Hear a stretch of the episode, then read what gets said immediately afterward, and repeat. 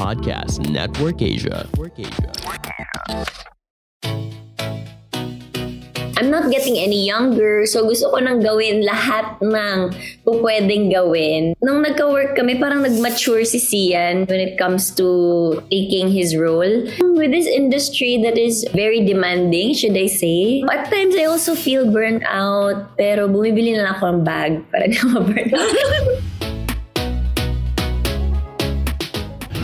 What's up, Pushmates? Welcome back to another fun and exciting episode of Push Pets Live. I am Gary. For the happiness naman ng episode natin tonight dahil makakasama natin ang queen of the dance floor at Chinita Princess, Kim Chu. Hi, Kim! Welcome to Push Pets Live. Hello! Hello, Gary! Hi! And hello sa lahat ng mga push friends natin dyan. Hi, Kimi. First of all, congratulations sa iyong comeback movie with Sian Lim.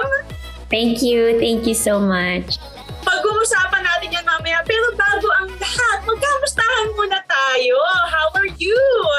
Ako, I'm I'm doing good. Kakatapos lang sa Showtime and then now promotions for the upcoming movie nga na Always. And then I'm very excited um, actually and I can't wait na mapanood na siya ng mga taong sumusuporta sa amin ni Sian and of course sa lahat ng mga gustong ma-in love and to feel loved. Ay, nako, for sure susuportahan niya ng inyong mga fans. And we're glad that everything is going well for you, Kim. At recently nga, nakita namin na nagkaroon kayo ng happy ang Becky reunion with, of course, Angelica Panganiban and Bella Padilla. How was that reunion? Since a lot has changed, di ba? Simula nung kasama-sama kayo ulit ngayon, happened, nag-level up na rin ba yung inyong mga kwentuhan, chikahan? Um, actually, parang kahapon lang, last week lang yung last namin pagkikita. Pero ang totoo is, nabuntis na nga si Angelica, manganganak na siya. So parang ang dami na talaga nangyari. And then si Bella is, ang tagal na rin dun sa London. So finally, nagkita-kita kami ulit during that night. And we were very happy and sobra kaming, ang dami naming kwento sa isa't isa. Pero syempre, mas pinakwento namin si Angelica as, tawagan kasi namin is So, siya na talaga ang totoong momsy. So, yun, happy kami and mga tears of joy, ganyan. So, happy talaga kami sa mga nangyayari sa lives namin. Yeah, ayun ang nga nabanggit mo si Angelica. Sobrang dami ng pinagsamahan ninyo. Witness mo rin yung mga, kumbaga, mga kinaharap niya sa buhay. Ano yung message mo or wish mo for Angelica? Actually, gusto niya talagang maging nanay. Yun talaga ang role na gusto niya. Sa dami-dami ng mga roles na kinuha niya sa pelikula, sa television, ang maging nanay talaga ng sarili niyang anak. Yun talaga yung dream, ultimate dream niya. Kaya nga sabi namin, Moms, ikaw na talaga mananalo ka na talaga ng award sa Emmy. Kasi ang galing-galing mo mag-handle, ang ganda-ganda niya. Yung parang stress-free, yung dagat-dagat lang. So, tawang-tawa naman siya. I'm sure, Kim, ikaw excited ka na rin makita ang baby ni Angelica. Yes, super. Super talaga. Kasi nung namili ako ng regalo, kasi hindi ako nakapunta sa ano niya, baby shower. Kasi nasa Star Magic US tour kami noon. So sabi ko, ayoko namang ipabigay lang. Gusto ko, ano, na ako talaga yung mamili. Ako yung magbigay sa kanya. So yun, nagpigil pa nga ako noon eh. Medyo madami pa. Naku, nagustuhan nga yan ng netizens yung binigay mong gift for Angelica's baby. Pero, pero ito kasi, Kim, maraming curious eh, kung kayo rin daw ba ni Sian, napag-uusapan niyo na ba yung pagsasettle down or pagbuo ng pamilya? Naku, ang pinag-uusapan namin is ano, ilan kaya ang manonood sa sinihan ng Always? Yun ang lagi namin, lagi namin pinag-uusapan dahil syempre ang tagal din ng last movie namin and then ang tagal din nating nasarado sa sinihan. So, Yeah, that's true. parang ang daming tumatakbo sa isip namin. Pero at the end of the day, we're very thankful sa Viva for entrusting us this movie and pinagkatiwalaan nila kami na gumawa ng Philippine adaptation ng Always. Yun. Eh, ayun na nga nabanggit mo about career. So, ngayon kasi, di ba, na may kanya-kanya kayong karera sa showbiz, like si Sian, he's also into directing aside from being an actor. And ikaw naman, bilang regular host ng Showtime, above other things that you do as an actress, ano ba yung mga, ikaw ba, personally, ano yung mga priorities mo right now?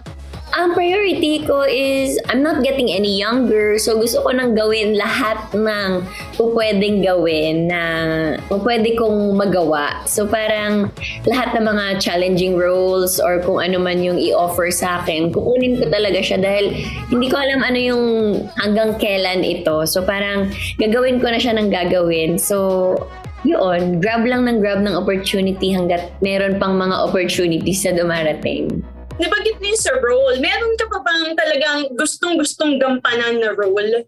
Probably a genre or... Um, gusto kong gampanan na role. Gusto ko yung medyo medyo dark naman sana. Oh. so para maiba naman sa Kim Chu image na lagi nilang nakikita sa mga teleserye or sa mga sa mga movies. Pero this is one step na rin sa gusto ko din mangyari yung movie nga na Always. Dahil kami ni Sian are more mature dito. And then, parang yung role namin are not like the past three movies na ginawa namin ng mga romantic comedy, mga bride for rent, bakit hindi ka crush? So this one is actually different. Ano na siya, realistic na siya. Though realistic din naman yung huli, pero gradual na nag-mature yung roles namin. Hmm. Ay, yun na nga eh. Balik pelikula ang tambalang Kim C. So, we heard na nagkahiyaan daw kayo ni Sian dito. Totoo ba? Ano bang kwento nun? ano lang, nakakajahil lang yung mga tinginan, tapos yung mga sweet moments, yung mga, oh, titigan, titigan, titigan. Yung parang, talaga ba? Tapos dami-daming nanonood, yung parang nakakahiya, yung parang, ah, talaga, ito na pala ulit tayo, okay. Dapat bumalik tayo, maging in the zone tayo. Na, oo nga pala, acting pala tayo, yung ganun. In so, the mga, zone! Oo, mm-hmm. yung mga ganyan. So parang nakakapanibago during those first two days namin, dalawa. Mm-hmm. Pero ng mga sumunod naman ng araw, okay na. Yes, okay naman kasi naka-lock in naman kami. So yun yung kagandahan pag naka-lock in taping dahil magiging ano ka talaga in character kasi pupunta ka sa set as your character and uwi ka sa hotel matulog ganyan tapos back to your character ulit so hindi mo matatanggal talaga. Ano ba yung masasabi mo na kailangan makita ng mga fans mapanood nila sa pelikulang Always? um, mapanood nila sa pelikulang Always. Alam naman na ng mga kung nakanood man sila ng Korean na Always na movie which is nasa Netflix ngayon ata. Um, it's ano, Philippine Yung nandun yung sensitivity ng pagiging isang Pilipino kasi syempre magkaiba naman tayo ng culture with the Koreans. So mas nilagyan ng taste ng pagiging Pilipino. So and then marami pang iba bulag ako doon. So it's kind of challenging for me to do the role. And then marami mga cutie scenes, mga dramatic scenes, and makikita talaga nila yung pagkakaparallel ng Korean na mga shots sa Philippine Philippine shots. Yung parang ganun. So, nakakatuwa na kinaya ng Pilipino i-gawin yung ganung movie.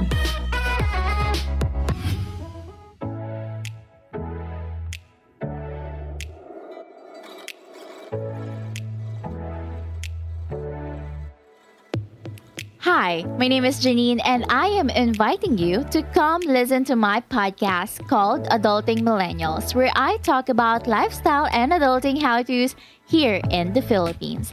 Available on all podcast platforms and powered by Podcast Network Asia and Podmetrics.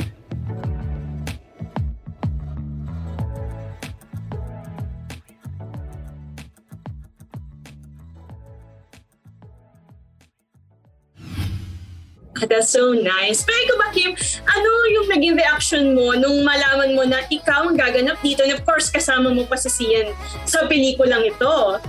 Um, reaction. Siyempre, I, I'm very na, na happy kami, na excited kami na, uy, may project ulit tayong dalawa. Binigyan tayo ng Viva. Kasi, yun nga, 20, anong, 8 years ago, yung last movie namin oh. together.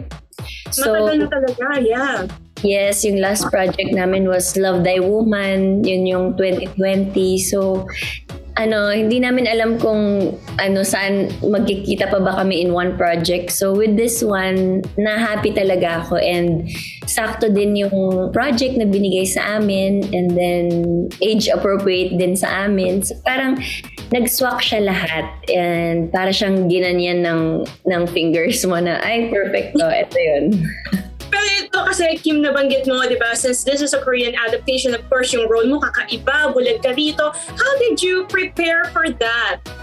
Nag-meet kami with also a visually impaired person. Siya, ang pangalan niya si Rhea. And then, nagkaroon kami ng immersion. Nagsama kami ng mga five hours with her. Kasi marami din siyang ginagawa. So parang inobserve lang namin siya, nagkukwento siya, ganyan. So parang nakita ko doon na ang taong bulag is hindi naman pala helpless. Parang, kasi yun yun din yung sinasabi niya na gusto ko din i-break yung standard na kapag bulag ka, wala ka na magagawa. So, siya naman, ang dami niyang work. Nag-work siya sa isang call center. Tapos, meron lang siyang mic. Tapos, nakaka-amaze din yung cellphone niya kasi yung phone niya nagsasalita ng, ano, naka-fast forward. Pero naiintindihan niya. Sabi ko, bakit mo, bakit naka-fast forward yung phone mo? Sabi niya, baka kasi marinig ng mga katabi ko, hindi niya alam sino yung katabi niya. So, at least siya naiintindihan niya. So, parang, tapos nagbe-blink naman pala sila. Akala ko pag bulag, hindi ka na magbe-blink. Pero, magbe-blink ka, tapos memorize niya yung buong bahay niya. So, nakaka-amaze na ito pala ang bulag sa totoong buhay. So, kaya na, na-apply ko siya doon sa movie na kapag kabisado mo, kasi malakas yung set of smell, taste, touch mo pag bulag ka. So, lahat yun mas mataas sa normal na tao. So, yun, nakaka-amaze and nakaka-proud to represent them na okay naman sila and then strong sila, ganyan. Ayun, it's also nice na kumbaga maraming takeaways. Ikaw marami kang takeaways din from doing this movie. Diba? Pero ito, Kim, kasi I'm sure ito very cliche na tanong. Usually tinatanong, di ba, kapag, you know, you're, you're in a love team or kayo dalawa, you work together. Pero ikaw ba kasi matagal na kayong magkasama ni Sian, meron ka pa bang na-discover sa kanyang bago while doing this movie? I mean, coming from a long hiatus na hindi kayo nagka-work together. Given with our individual projects, um, si Sian kasi mas marami siyang ginawang mga movies than sa akin na nag-showtime lang ako. And then, nung nagka-work kami, parang nag-mature si Sian when it comes to taking his role seriously, as in sobra talaga. Siguro it also comes na isa na rin siyang director at isa na rin siyang writer. So parang ang dami niyang alam. so ang dami niyang alam, na-edit niya na lahat sa isip niya. So parang ganun. Ay, that's so nice. Di ba sa isip pa lang, naiisip niya na kung paano lalabas ang mga bagay-bagay. Pero ito, Kim, nabanggit mo rin, di ba, na yun nga, you did separate projects. Paano niyo ba sinusuporta ng isa't isa pag may mga gano'n? Especially now, alam naman natin na si Sian na nasa ibang network na rin. Ano, we support each other naman and alam naman ni Sian na ako yung number one fan niya. Since chini-cheer ko talaga siya, pinapalakpakan ko siya. Minsan naiinis na siya sa akin na cheer talaga ako ganyan. Pero sabi ko, hayaan mo na, ganun talaga. Tapos nagsusuportahan naman kami sa isa't isa. And pag nasa set siya, hindi ko siya guguluhin. So, antayin ko na lang na tumawag siya sa akin. Yung mga ganun. So para makapag-focus siya. Parang ganun kami, parang pag meron kaming gagawin, parang focus ka muna, tawagan mo lang ako pag free ka, pag kaya. Parang ganun. Di naman clingy. Bakit di mo ako tinawagan ba? Imbis na nagko-concentrate, Mm. nagulo ko siya lalo. Yung ganun. Tama. Hmm. Kasi yun nga, di ba, a lot of people kasi, syempre nanonood ng mga vlogs ninyo together at aliw na aliw sila kapag nakikita nila kayo together. I mean, how do you guys manage to, you know, make time for each other despite the busy schedules? Like, nag, kayo rin ba, nag schedule kayo na itong araw na to or let's travel together? I'm sure. Yes, ano kami naman every, alam naman ng mga supporters namin to na every December, we really make sure na makapag out of the country kami, makapag-celebrate kami ng holiday together. And yun, yung, yun din yung nilolook forward namin na every Christmas break. Kasi yun na yung pinakamahabang break na meron kami na parehos kami. And I'm sure lahat ng tao may Christmas break naman. So, Yes! Naku, so ito na aabangan natin yan kung saan naman pupunta ngayong Christmas si ang Kim Yes. C. Diba? Pero ito na lang, last na lang, Kim. Speaking of business, as a celebrity who's always on the go, syempre maraming ganap, have you ever felt burned out because of work? And how do you manage that feeling? What keeps you going in this industry? With this industry that is very demanding, should I say? Yeah. Or very, mataas din yung competition. yeah. naman na, na meron talagang dapat makipag-racing ka. Pero it's part of our job. And then, siguro, ako, at times I also feel burnt out. Pero bumibili na ako ng bag para di ma-burn out. Hindi sure ba yun yung ano ko, gift ko sa sarili ko pag napagod talaga ako and ganyan. Pero may minsan, tumitigil ako sa ginagawa ko. Parang hindi ko muna to gagawin. Kasi I don't feel the passion anymore. Parang dapat when you have to do certain thing, you really have to have that passion para mag-reflect siya na happy ka sa ginagawa mo. It's not a put on happy face but a genuine happiness yung pinapakita mo. Ayun. Well, thank you so much, team, sa pagiging open sa Masayang Kwentuhan. Ituloy natin ang Masayang Kwentuhan dahil mapapakinggan na rin sa Spotify, Apple Podcast at iba't ibang podcast streaming platforms ang Push Pets Live every Saturday at Push Most Wanted every Monday. That's it, Pushmates! We hope you enjoyed this episode. Stay tuned lang dahil marami pa kami ihahatid na celebrity ganaps para sa inyo. Don't forget to like, follow, and subscribe to our social media pages for more updates. So once again, this is Gary with Kim Chu, and this is Push Bets Live. Mga kapamilya, thank you for listening to another episode of Push Bets Live. We hope you enjoyed our episode. Make sure to follow the podcast to be updated with our new releases and visit our official social media pages on Facebook and YouTube at ABS-CBN Entertainment. Push Bets Live is brought to you by ABS-CBN Entertainment, co-produced by Podcast Network Asia and powered by Podmetrics. See you sa next episode!